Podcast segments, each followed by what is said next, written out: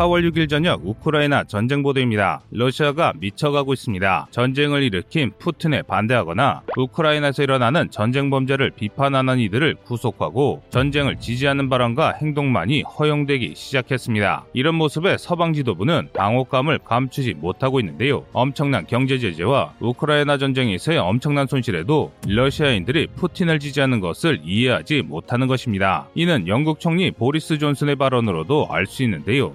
A VPN connection to access independent information from anywhere in the world. And when you find the truth, share it.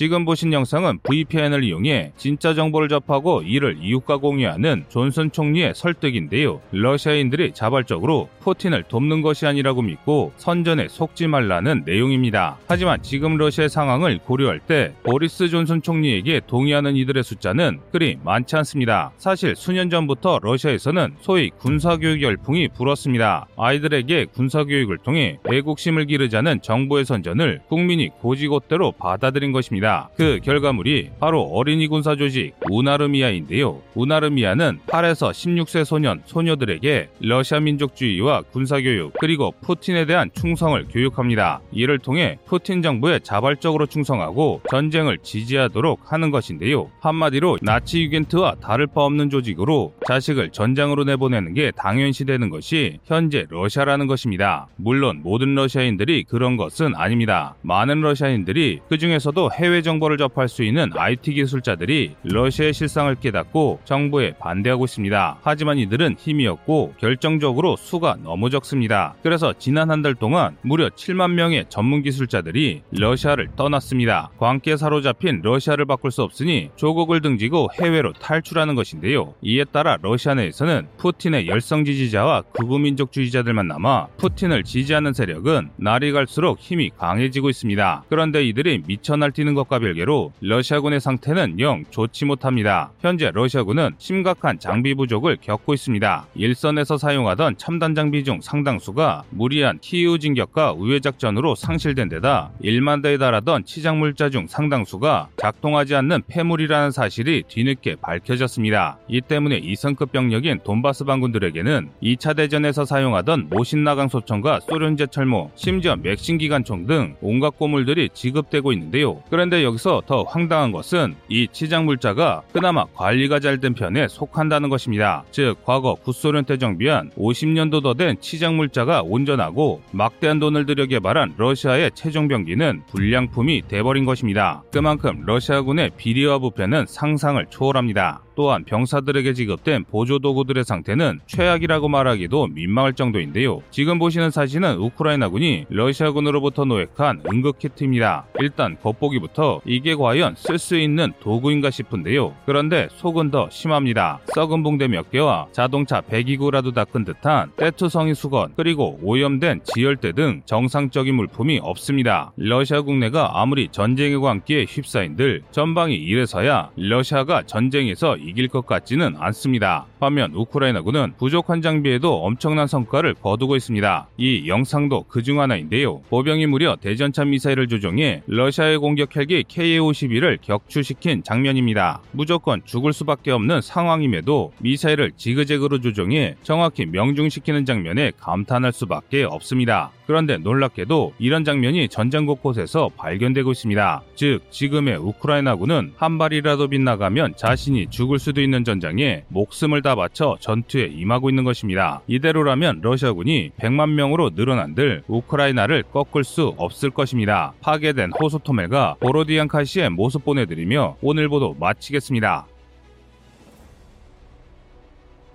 내일은 최근급 변화는 우크라이나 남부 전선의 상황에 대해 전해드리겠습니다. 이상 꺼리투브였습니다.